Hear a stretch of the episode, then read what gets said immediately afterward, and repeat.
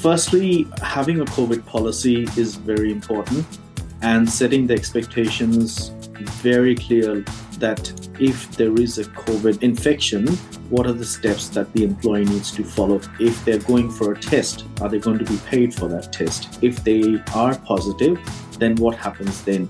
So, having those expectations very clear is very important. Um, again, I would like to stay away from answering the legalities because they are changing rapidly and they change. They, they have changed quite a bit. So I could be giving one information which could change tomorrow. This is where our advice line is very useful because they are up to date with that information, and it's just a matter of phone call where a business owner will just ring our advice line and give the situation. This week's conversation is a little different in that we're talking a little bit more technical in nature around some of the rules and regulations around people, workplace health and safety, uh, and some of the documentation that needs to be in place to ensure that you, as an employer, are complying with the law. And in particular, around COVID, we dive into a little bit of the uh, requirements there. Please note that the information in this episode is general in nature and you shouldn't consider it as advice.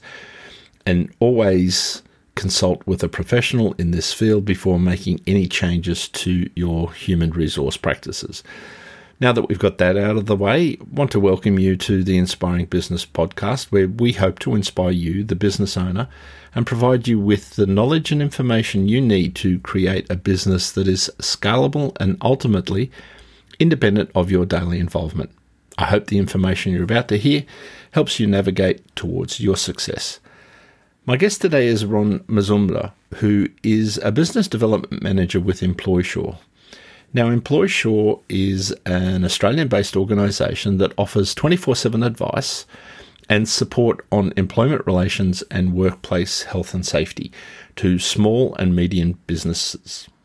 Welcome, Ron, to the Inspiring Business Podcast. Thank you, Steve, for the invitation to do this podcast with you today. Thanks, Ron. This is a slightly different type of podcast than we've done in the past, where normally we would have the business advisors or business owners who are coming on and telling their story. This one, we're actually looking more about the technical and some of the human resource issues that business owners might have. So, before we get into some of the topical points of today, perhaps you could just give the listener a little bit of your background and how you how you became the business development manager for EmploySure. Thank you, Steve. Yeah, a bit about me. I've got business development experience for the last 22 years, worked across different industries, organizations, bank, worked with Citibank, Sensis, Yellow Pages, which is in digital advertising. I work for Lux Everyday, which is again in the digital space as well, News Corp, and then EmploySure. I guess the biggest thing about my role is to find a solution for businesses till I joined EmploySure but since for the last three years, I have been working for EmploySure, it's about giving business owners to, to sleep at night because Australia has some of the toughest HR and occult and safety legislations, which which business owners are finding extremely difficult to get through and make sure that they're doing the right thing. But most importantly, um, we they are mitigating those blind spots because that is often what I find that business owners don't come to know in their day to day running of businesses because they don't have a HR manager. They don't have the capacity to look into those legislations on a day to day basis. That, that gives me enormous satisfaction helping businesses making sure they're compliant and obviously as i mentioned helping them sleep at so if i understand it correctly so the problem that you're solving or at least that EmploySure as an organization is solving is that the bigger end of town obviously has their uh, human resource divisions or departments who then manage the compliance side and are obviously have individuals within that group that might be specialists in uh, OH&S or recruitment or whatever. And so EmploySure then provides that facility, if you like, or internal outsourcing of human resources to the smaller end of town. What are the biggest issues that you see that face small enterprises that causes them to use your services? Yes, Steve, what you will find in this conversation, and I'll go through it quite a few times, is a lot on documentation. Now, the biggest challenge that I find with small and medium businesses, it's traditionally has been a very handshake, um, casual kind of a situation where they're hiring employees with trust. Now, the problem that businesses face by doing that is when we don't have things in writing, like an employment contract um, and an employee handbook, uh, which is a basic uh, documentation which I would highly recommend for every business, whether it's small or large, is not present within the business. The challenges that we find, and I can pick a few examples, being Australia being the largest, I guess, employer of casual employees, that I find that if we don't mention certain things in the documentation, that there can be challenges that employers can face uh, due to non-compliance or not mentioning some of the key things like casual loading. I guess why businesses use us is basically to ensure that they are they are complying but also if they have those patchy situations from time to time when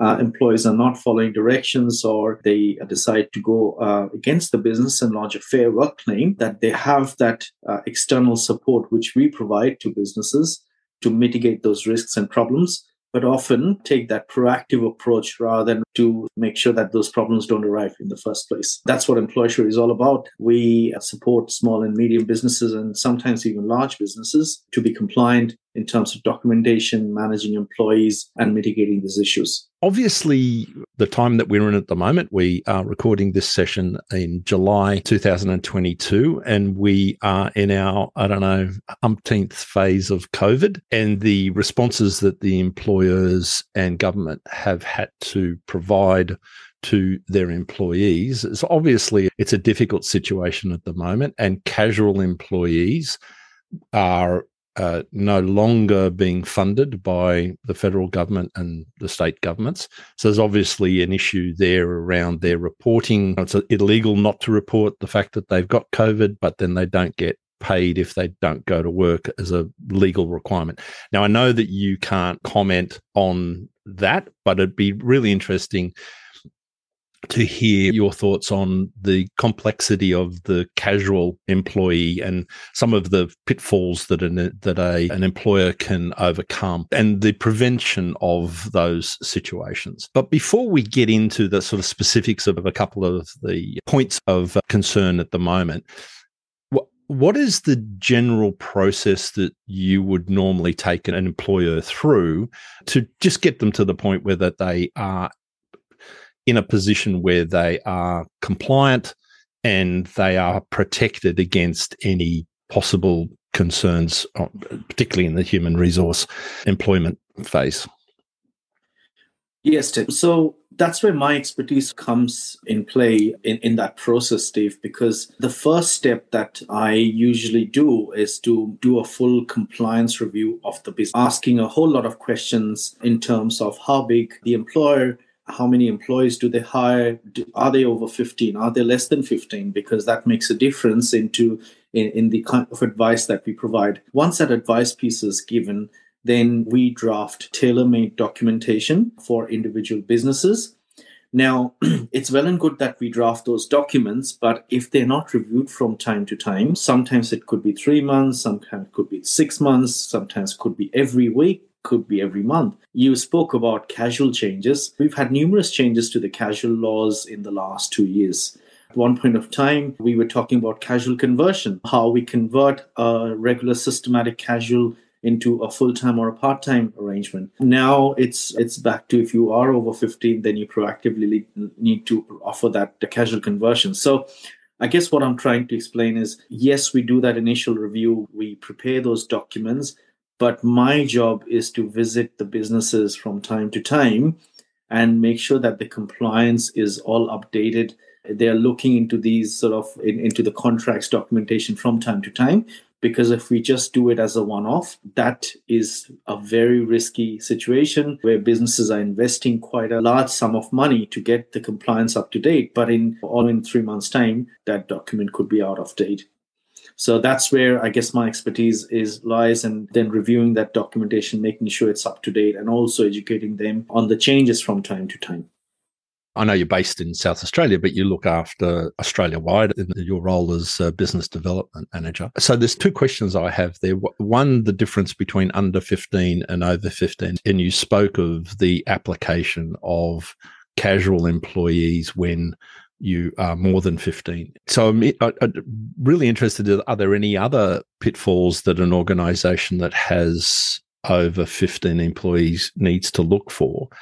And how does the state based awards how does that then apply you know difference across each state and what if you're a national organization and you're having to deal with not just multiple awards but multiple states how does how do you deal with that? There's about two or three parts to that question, Steve. I'll try and answer as best as possible. Now, firstly, let me go through uh, the scenario of more than 15 and less than 15 employees. Now, if an organization has more than 15 staff, doesn't matter whether it's casual, part time, or full time, they're termed as a larger organization. Now, there is quite a few things around, apart from casual conversion, which applies to that organization. An employee might have access to unfair dismissal rights a bit earlier um, could be in six months if they are over larger or over 15 employees. So there's quite a few factors that can influence if they if a business has more than 15 employees as opposed to less than 15 employees. It doesn't mean that you cannot have more than 15 employees. It's just that documentation needs to be tailor-made towards that that larger organization. In terms of the other changes there could be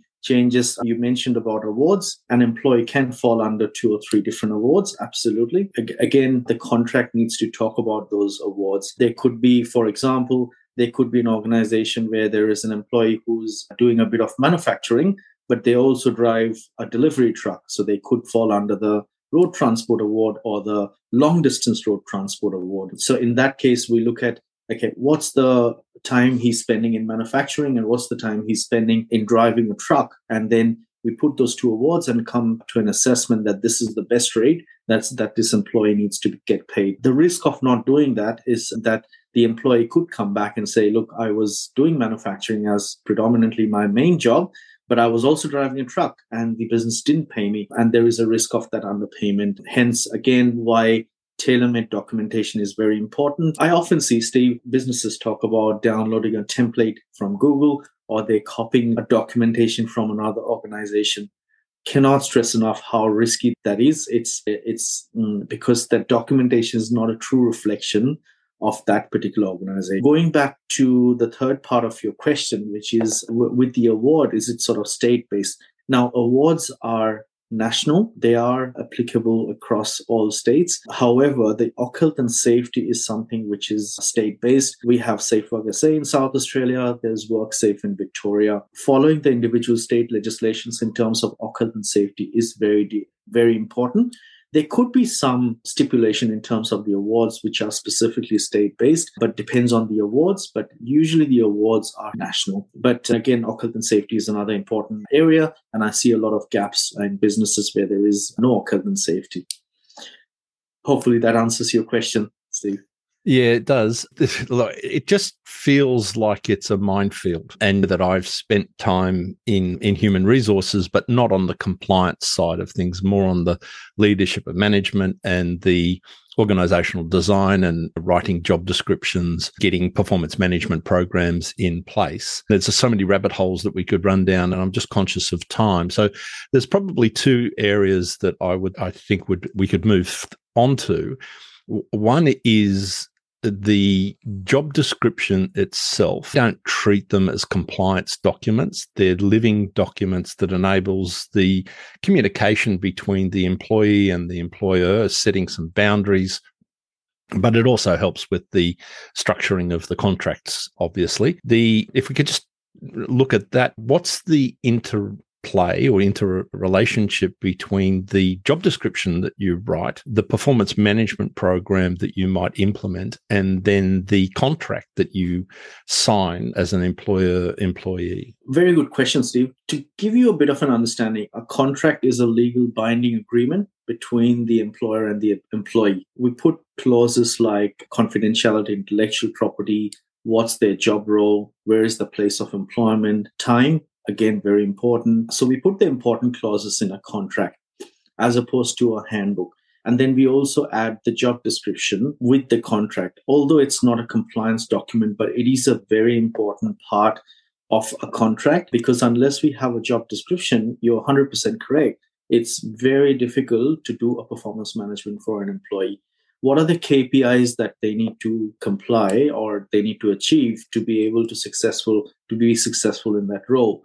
Unless we have that in writing or if that expectation is given, how does an employee know what they're supposed to achieve in their 7.6 hours a day or a week? So it is a very important document. It goes with the contract. And that is exactly how you do a performance management because then you base your KPIs based on the job role. You could have 10 or 20 KPIs. And when the performance management is done weekly, fortnightly, monthly, however the business wants to do it, then you're basing on those KPIs. This also has another effect if an employee is not performing. I guess the if an employee doesn't perform, the usual course of action from a business is to go through performance management and eventually termination.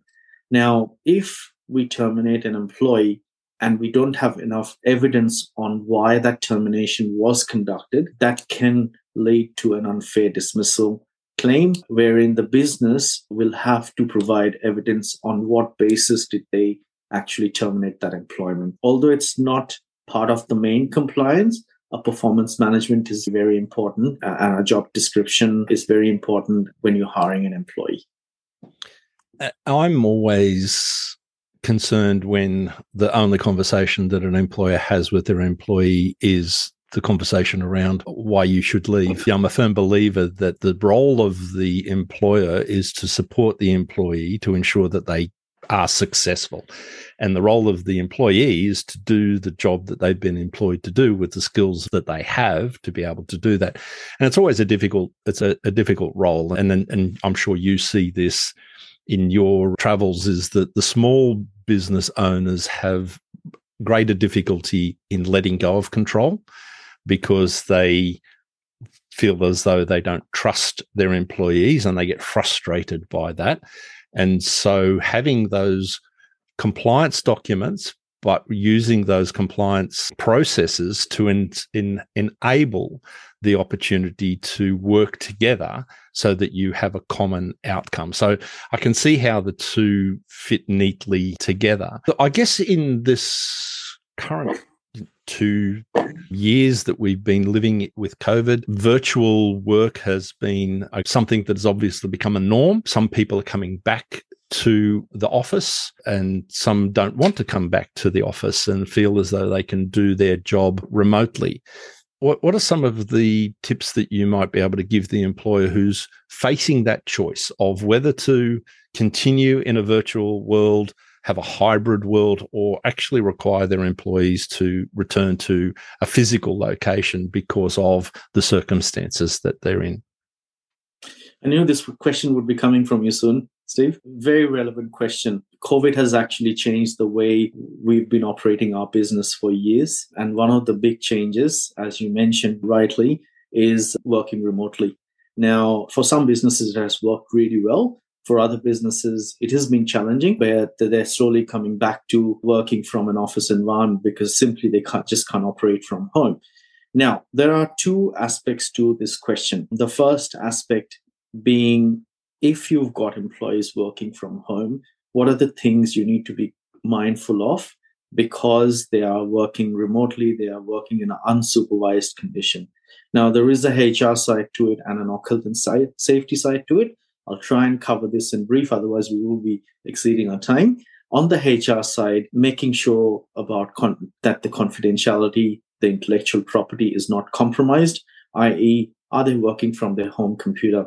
Or they provided a laptop or an ipad because that's that is a big issue that a lot of businesses could face if they're working from their home computer. In terms of viruses their confidentiality information and whatnot. The other thing is also looking after the sort of the mental health side of things for employees as well.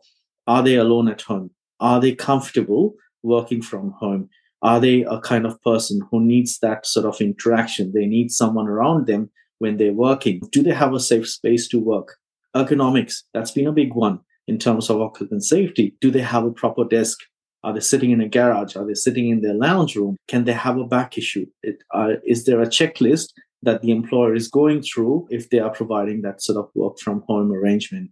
Are they going to provide desks, workstation, computers? If uh, are they fatigued or uh, do they have any mental health issues? That's come up a lot in the last two years since COVID. So that's one aspect to it. Again, having policies, procedures. I have been drafting several contracts, uh, policies, procedures around working from home. Our advisors have been very busy answering those questions. But also, that has given an opportunity to a lot of employees asking to work from home. Now, this is again a situation which needs to be looked at on a one on one scenario.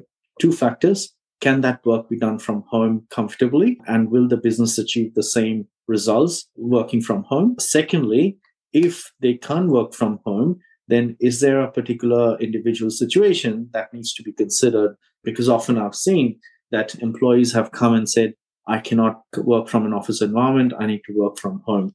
What that does is it spikes up a couple of questions. If you are allowing one employee to work from home, what's stopping other employees to come and ask that I need to work from home as well? Then we need to look at can this work happen from home? Secondly, what are the individual circumstances and then make that informed decision otherwise there could be the employees can be can go against the business and say oh, my business has not treated me fairly so it's like knowing what questions to ask. It seems to be the common theme when I'm talking to business owners about certain areas of expertise that they don't have. It's that you can make assumptions in a number of areas, but if you don't know what questions to ask, that is, you don't know what you don't know, then seek advice from from experts, and obviously that's the role that you play. And we have a twenty four seven advice line and during COVID, and even after now, we're in, we're out of COVID, but we are still in COVID.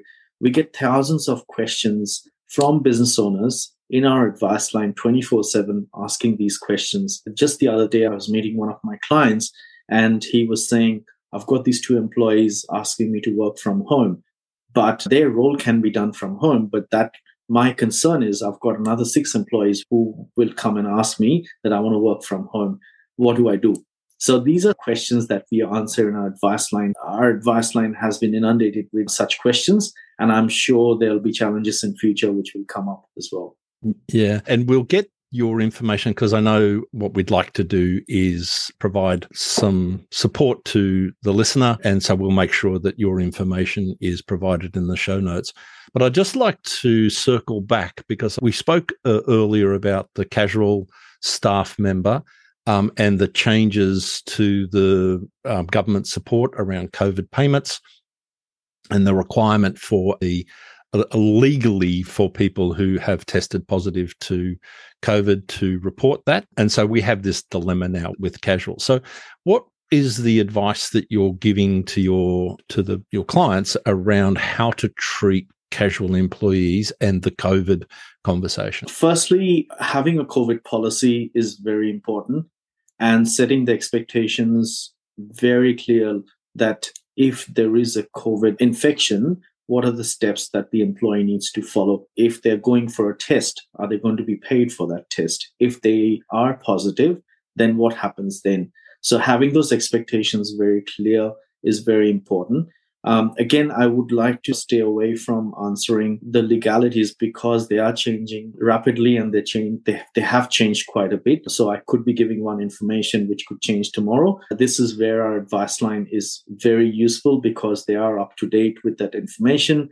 And it's just a matter of phone call where a business owner we'll just ring our advice line and give the situation. We also need to treat certain sensitive issues regarding employees so that we are not discriminating them or treating them unfairly or they're from a certain background or they may have certain other conditions that needs to be looked at so every employee situation is different so the best thing we can do is we can have some very robust policies around covid infections and then we look at individual situations and scenarios and give the advice accordingly. That would be my best advice at this stage.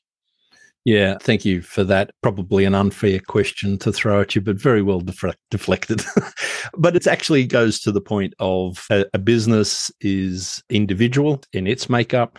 The individuals within inside the business um, obviously have their own nuances. So making assumptions is probably a dangerous thing.